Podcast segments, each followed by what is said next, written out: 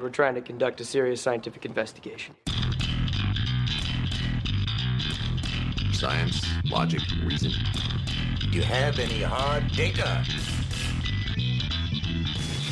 Now, that's what I call science. You're listening to That's What I Call Science, where we bring you big ideas from our island of Tasmania. And this is the third part of our mini series all about space. You'll know that my name is Neve. I'm joined by our co host, Ryan Smith, and that I don't really know very much about space. So I'll be looking forward to talking more to our expert guest today. But I'd like to begin by acknowledging the traditional owners of the land on which we're recording, the Palawa and Pakana people, as we record on Lutruwita. And I acknowledge the traditional owners of the land where you're listening on behalf of everyone, I pay my respects to elders past and present. So today's the wrap up of our mini series. I hope other people have learned as much as me so far. But Ryan, can you tell me a bit of information about what today's episode is going to be about and our expert guest? Yeah, so thanks, Neve. It's great to be here again. Uh, today we're talking with Professor Andrew Cole from UTAS, and he's a professor of astronomy and he's using an array of telescopes, both on the ground and also in space, to explore and characterize the Milky Way and also our neighboring galaxies. So, Andrew, it's lovely to have you on our podcast today. You were born in the outer suburbs of Long Island, New York, but in 2007 you were lured to Tasmania by a new 1.3 meter telescope. Can you tell us a little bit about that? Yeah, so I kind of had the traditional scientific career after I got my PhD. I had a series of short term contracts, two to three years. And uh, at the end of one of those, I was kind of uh, sick of applying for jobs that often, so looking for something a little bit more permanent. And a lot of the jobs at the time were not in my area of specialization. And um, so I was extra watchful for anything involving optical telescopes and uh, you know things that were suited to studies of the relatively nearby universe. And I saw this job advertised uh, where they said, "All right, we're uh, we're replacing our old one meter telescope with a brand new 1.3 meter telescope, and we need somebody who can come in and set some scientific direction and help make it all kind of run smoothly." And I thought, well, that's a fantastic opportunity. And uh, yeah, to be honest, I didn't know anything about the University of Tasmania, knew very little about Australia at all, really. But I thought, oh, I should apply for this. And in the worst case scenario, maybe I'll get an interview and I'll get a free trip to Tasmania. But uh, yeah, when they offered me the job, it was like, oh, that's a big decision. have to move, move a long way. And uh, just thought, yeah, go for it. I really like that story. It resonates a lot with my own. I remember when I um, heard first about moving to Tasmania to pursue research, I like did not know where Tasmania was at all, and I was like, "Sure, is that is that part of Australia?" so it's nice to hear that you were lured there, but also that uh, point three of a different like between the telescopes was it were they upgrading anyway, or does that actually help it see more stuff? Yeah, so the main difference was the older telescope was built in the early 1970s, and it's just a very traditional kind of design built to do specific type of science that really wasn't that uh, cutting edge anymore. And the bigger problem was that it was between uh, Hobart City and the airport. And in the 1970s, there wasn't very much light pollution in that area, but now it's you know filled with houses and, and shops and things. Um, it's just light pollution making it much less useful than it previously was. And given the original design in the 1970s, it would have been extremely difficult to retrofit it for uh, remote use. And really, what we'd like is to be able to run that telescope from the Sandy Bay campus or from Launceston or anywhere in the world. And it's easier to design that in from the beginning if you can. So there were a couple of different motivations to have a larger mirror, uh, to go from 1 to 1.3 meters. Sounds a little bit uh, incremental, but because the light gathering power goes like the area of the mirror, um, it's not 30% more light, it's 60 some percent more light. Wow. Uh, so it does make uh, quite a bit of difference, actually. Yeah. So, what fascinates you about space, Andrew? Because it's quite a big move and you've dedicated your whole life to studying it. Well, once you get into it, the tendency is just to keep going, uh, push it as far as you can. Um, when I started uni, uh, I was interested in science, but I wasn't quite sure what area. Um, but I had an amazing astronomy teacher my first year, and so that sort of made the decision for me. It's just like that's what grabbed my attention, um, and just uh, I guess generationally, you know, I was uh, five years old when Star Wars came out. Um, there was the Apollo Soyuz cooperation between the Americans and the Russians and the space station. Um, launch of the Voyager spacecraft to explore the outer solar system. It's all just like part of my childhood, and it was just like, I can't believe this is something I can actually do. This is this is awesome. So yeah, that became my major subject at university, and then I thought, well, I've done this. No, I guess I should just go get a PhD, and it kind of snowballed from there. Yeah, it's so cool that like science allows us to explore our curiosities, and I think we all have those little things where you know myself I started off in plant science. I grew up on a farm and I'd look at grass or something and I was like that's really cool. I want to know more about how that actually works and how it grows. Um, and one of our recent endeavors is the launch of the James Webb Space Telescope and that ties perfectly into that exploration of you know it almost seems like it's out of a movie or something that we're seeing so deeply into space and obviously that fascinates you. So, how do you feel about that?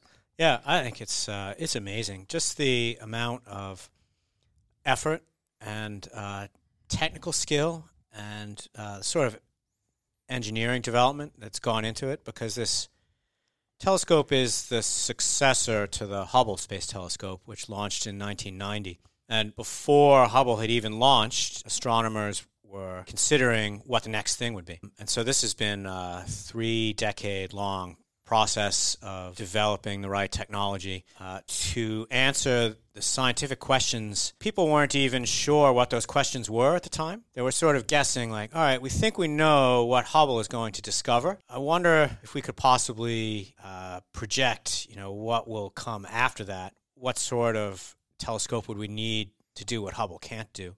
And in 1990, it was simply just not possible. Uh, but they said, all right, well, let's work towards this. We need like these five different things to go perfectly right, and we'll develop the technology. Um, originally, this telescope was meant to launch in about 2006 or 2007. And just the nature of the way progress has to go ended up being 2021. So a number of us, uh, myself among them, were actually a little bit skeptical about the whole thing because of all the different delays and of all the different components that had to work exactly right down to you know one thousandth of a millimeter precision, a million kilometers away. Um, and the fact that it actually is performing better than specification, better than expected, is just uh, really fantastic. Um, it's a lot of work ahead to try and understand the science that comes out of it and to make it pay off. Just the amount of really hard work and you know just cool innovation that went into making it go is, is fantastic.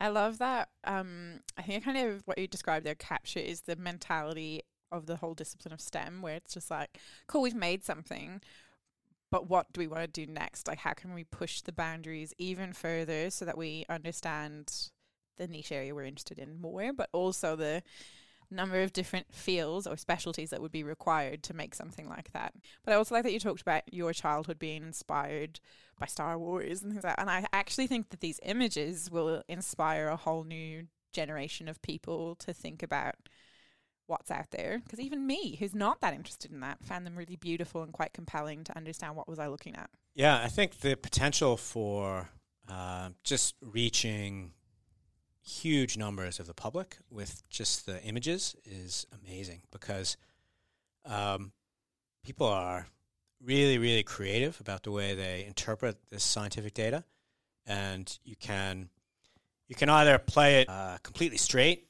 and just say, you know, here's data. This is an array of numbers. I'm going to fit a model to this and interpret that and compare that to some simulation or a physical theory. Or you can take the exact same data set say, I'm going to treat this as an artistic um, moment or a moment to, you know, think about the meaning of, of the universe and, you know, where we came from, where we're going.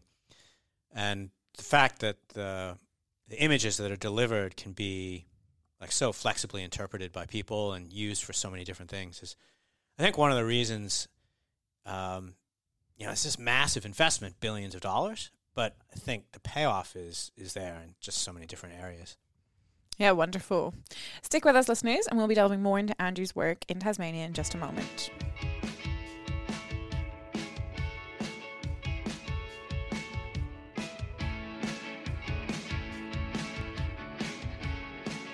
You're listening to That's What I Call Science, and today we're talking with Professor Andrew Cole about the nature and origins of the universe. I'm Ryan Smith, and I'm joined by our wonderful host, Neve Chapman. Andrew, before the break, we were briefly speaking about the excitement surrounding the new James Webb Space Telescope images. How are you using images like that or past data in your research? So, uh, one of the things I'm really interested in is the origin of our Milky Way galaxy. One of the great things about uh, the Milky Way is that we can zoom in and see in really individual star by star detail. Every star kind of uh, has a, a story associated with it. It has an age, it has a chemical composition, and it has uh, its own motion through the galaxy. So you think of a galaxy as being like this pinwheel of stars that's rotating around, kind of spinning like a frisbee or, or something like that um, in a nice sort of spiral, made up of billions of stars.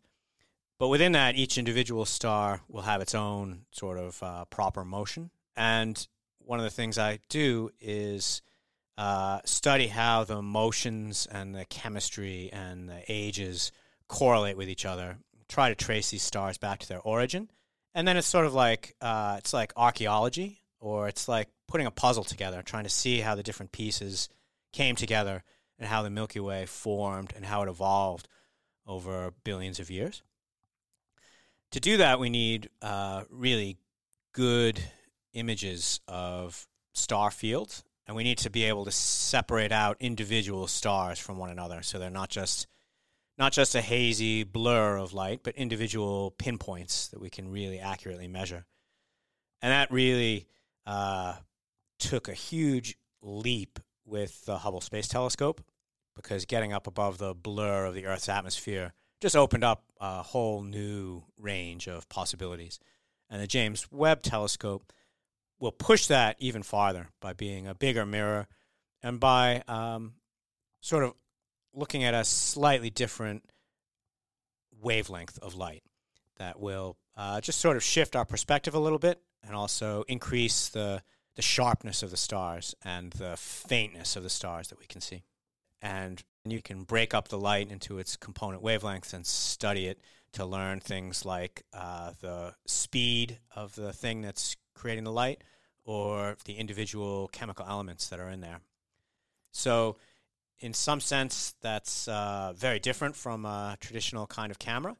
Um, but ultimately, it's somewhat the same in that you're taking light and you're recording it. And then someone's either just looking at it or scanning it in and, and studying the pixels. So, how do we actually use those diffraction gradients or the colors produced to interpret things like elements or distances or speeds? So, every element in the periodic table has its own uh, kind of chemical fingerprint. So hydrogen looks different from helium, which looks different from oxygen or magnesium. And by studying the spectrum of atoms and molecules in the laboratory, uh, we learn what those fingerprints are. And they're exactly the same out in interstellar space or in the distant universe. So we can recognize that, that oxygen is out there. We can recognize that carbon or hydrogen is out there.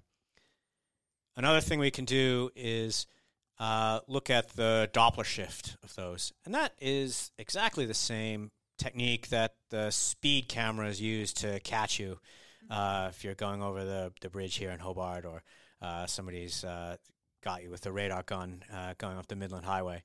Uh, you just watch how that chemical fingerprint shifts, and it's the shift that tells you tells you the speed.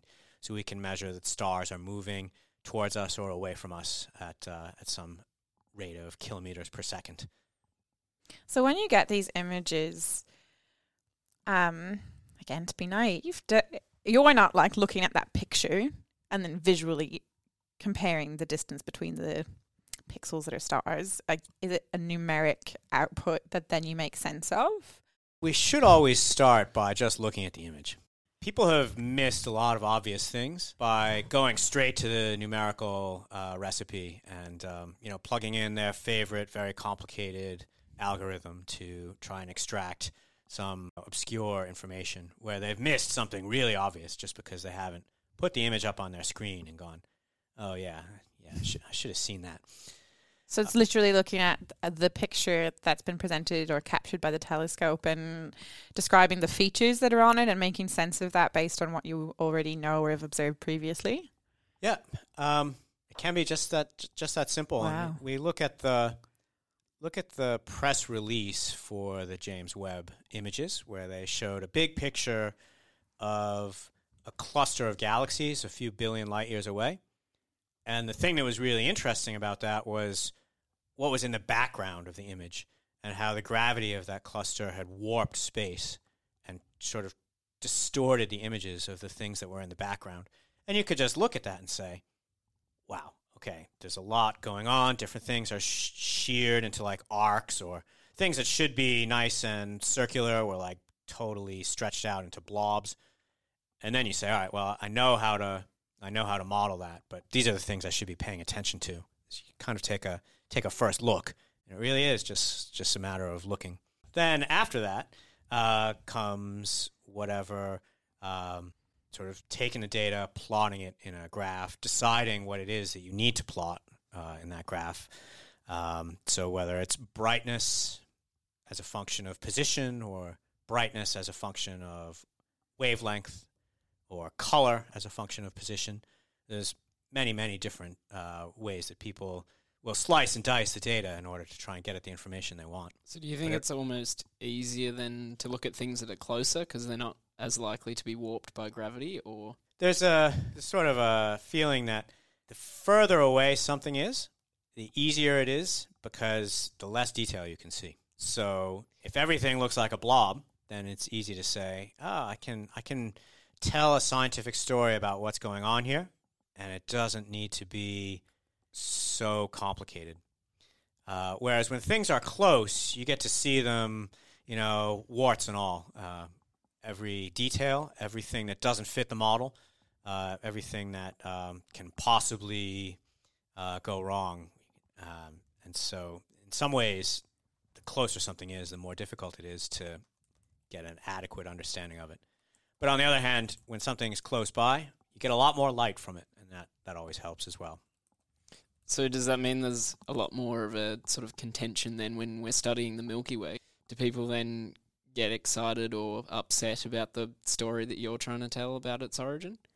Um, not so much upset, um, but people do have pet theories that they that they will advocate for, and people can get a little bit territorial about uh, certain things. I say, well, that's that's my project. I'm I'm the one who's working on that, and um, you know, your your evidence isn't isn't very good, um, and you know, sometimes well, you can't keep the human element out of science. It's a human human endeavor. So, um, yeah, people will uh, will sort of get a little bit defensive. If you have to be careful to, to criticize a theory and not a person.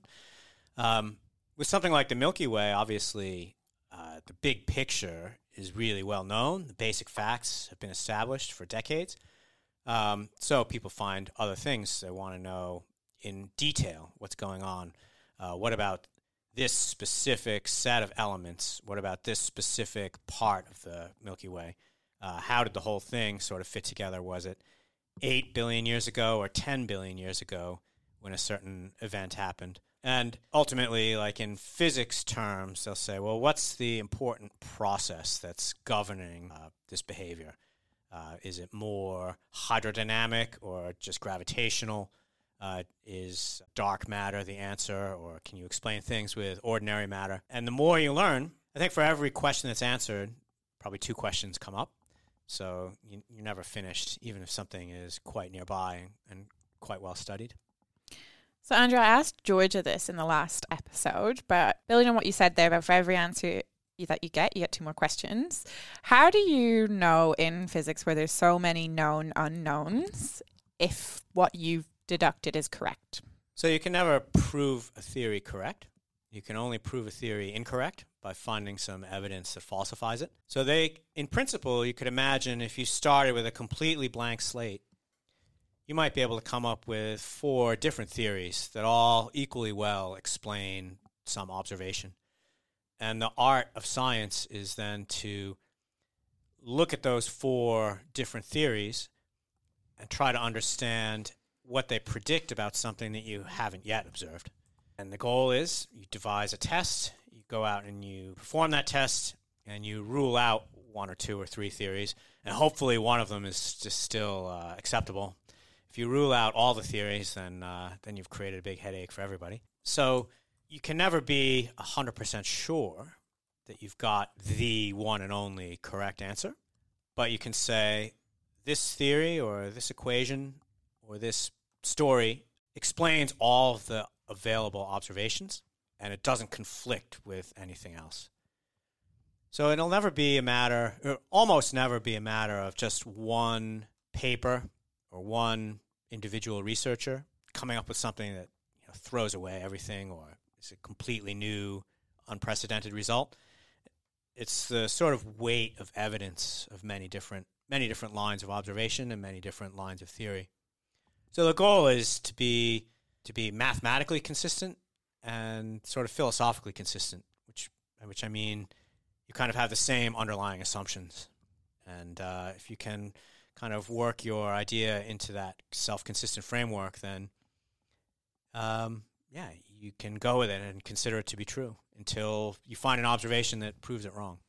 but it's actually really cool if you find something that nobody predicted or that contradicts something that everybody thought was going to be there. So it's actually uh, this maybe just my personality, but it's actually more fun when you find something that's completely unexplained or you know completely uh, messes messes something up.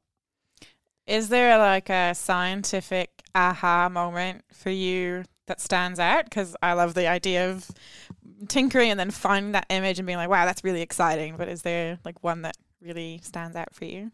I guess the first thing that stands out for me is not really, it's not like historically scientifically important, but it's just in my career, which is uh, when I was doing my PhD, and it was the first time I got to travel to a uh, a big telescope on my own.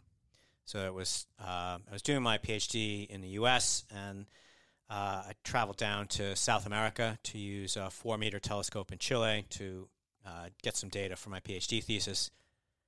And um, it was just pushing pushing a certain spectrograph just a little bit further than it had been done before. And it wasn't it wasn't completely unprecedented or anything uh, like earth shatteringly new but just seeing the data come up on the screen and knowing knowing that I'd planned that observation and that um, you know nobody had thought to do that before or nobody had attempted that specific thing before and seeing it come up and, and just seeing that it worked was was kind of the most most amazing thing so I guess the aha moment was just something that you know anybody could have done but nobody had done um, another aha moment was after I'd come here in uh, in 2015 when the, the 1.3 meter telescope was actually up and running. We were part of a program that we used data from a bunch of different telescopes and tried to detect planets around other stars. And ordinarily, that's fairly routine work. I don't want to say boring because something always happens that makes it not boring, but but pretty routine. Um, but we are actually just trying to make the 1.3 meter telescope work. Um, so it was one of the very first nights that it was kind of working. And we were spending the night not doing science, but trying to understand how the camera was performing as it was integrated with the mirror. And basically trying to come up with a way to subtract off moonlight. The moon was kind of making things difficult for us. And it was uh, it was minus one degrees. It was very humid, uh, just ice kind of all everywhere we were running up to the top of the telescope every 10 minutes to make sure that there was no like ice forming on the top. Finally, we said, all right, this is getting pretty, pretty uh, awful. We're not really making any progress. The conditions aren't great. We should go home. Uh, midnight or something. Um, But as we were packing up to go, I get a text message from a collaborator in Paris. It's the middle of the workday for them, and uh, and they said this uh, event, uh, this particular star, which is a candidate to have a planet around it, um, has just become extremely interesting, um, very suddenly. So what the text message said was just the name of the star, and it just said "observe to the death." so, yeah, we uh, we we start up, uh, you know, went up, slewed over there, and uh, just observe that that particular star um, until sunrise, uh, watching it get brighter and then fainter in real time, and knowing that every other observatory in Australia had cloud at the time. So we were literally the only people on Earth who were observing it. And then going to bed at the end of the night, not knowing what would come out of that. But when I woke up the next afternoon, there was another email that said, "All right, we've done a preliminary analysis of this, and you know, it looks like there's probably a, a planet uh, in uh, orbiting this star." So that was one of those like memories that's kind of seared into the into consciousness for a long time, just because it was so kind of intense and um, just like, all right, all hands on deck. We got to make this work. to have it pay off was uh, very cool. Yeah, that's awesome. It sounds like it's been a really fulfilling career for you, and I really like the way that you've shared all of the different aspects of what you enjoy, but also the challenges of pursuing your area of interest. I love hearing other people talk about their work, and I hope all of you have enjoyed this mini series about astrophysics and space and things that I really am not familiar with. So, thank you, Ryan, so much for co hosting this mini series and putting it together and finding some amazing local talent for us to talk to. I hope you've enjoyed it, and remember that you can find all of our previous episodes on our website, that's science.org, if you'd like to listen back to any of the other amazing episodes in this series. Until next time, my name's Neve. Thank you and goodbye. This program was made possible with support from the Community Broadcasting Foundation. Find out more at cbf.org.au. You've been listening to That's What I Call Science, brought to your station and across the nation via the Community Radio Network. You can find That's What I Call Science on all major podcast streaming services and social media platforms. Like and subscribe for on demand science updates from the team. That's What I Call Science is proudly recorded in Tasmania at Edge Radio. Head to edgeradio.org.au for more information on how you can support community radio. Gemaker are a proud sponsor of That's What I Call Science. Gemaker provide expert advice, services and training to commercialise new knowledge and technologies. Go to gemaker.com.au for more information.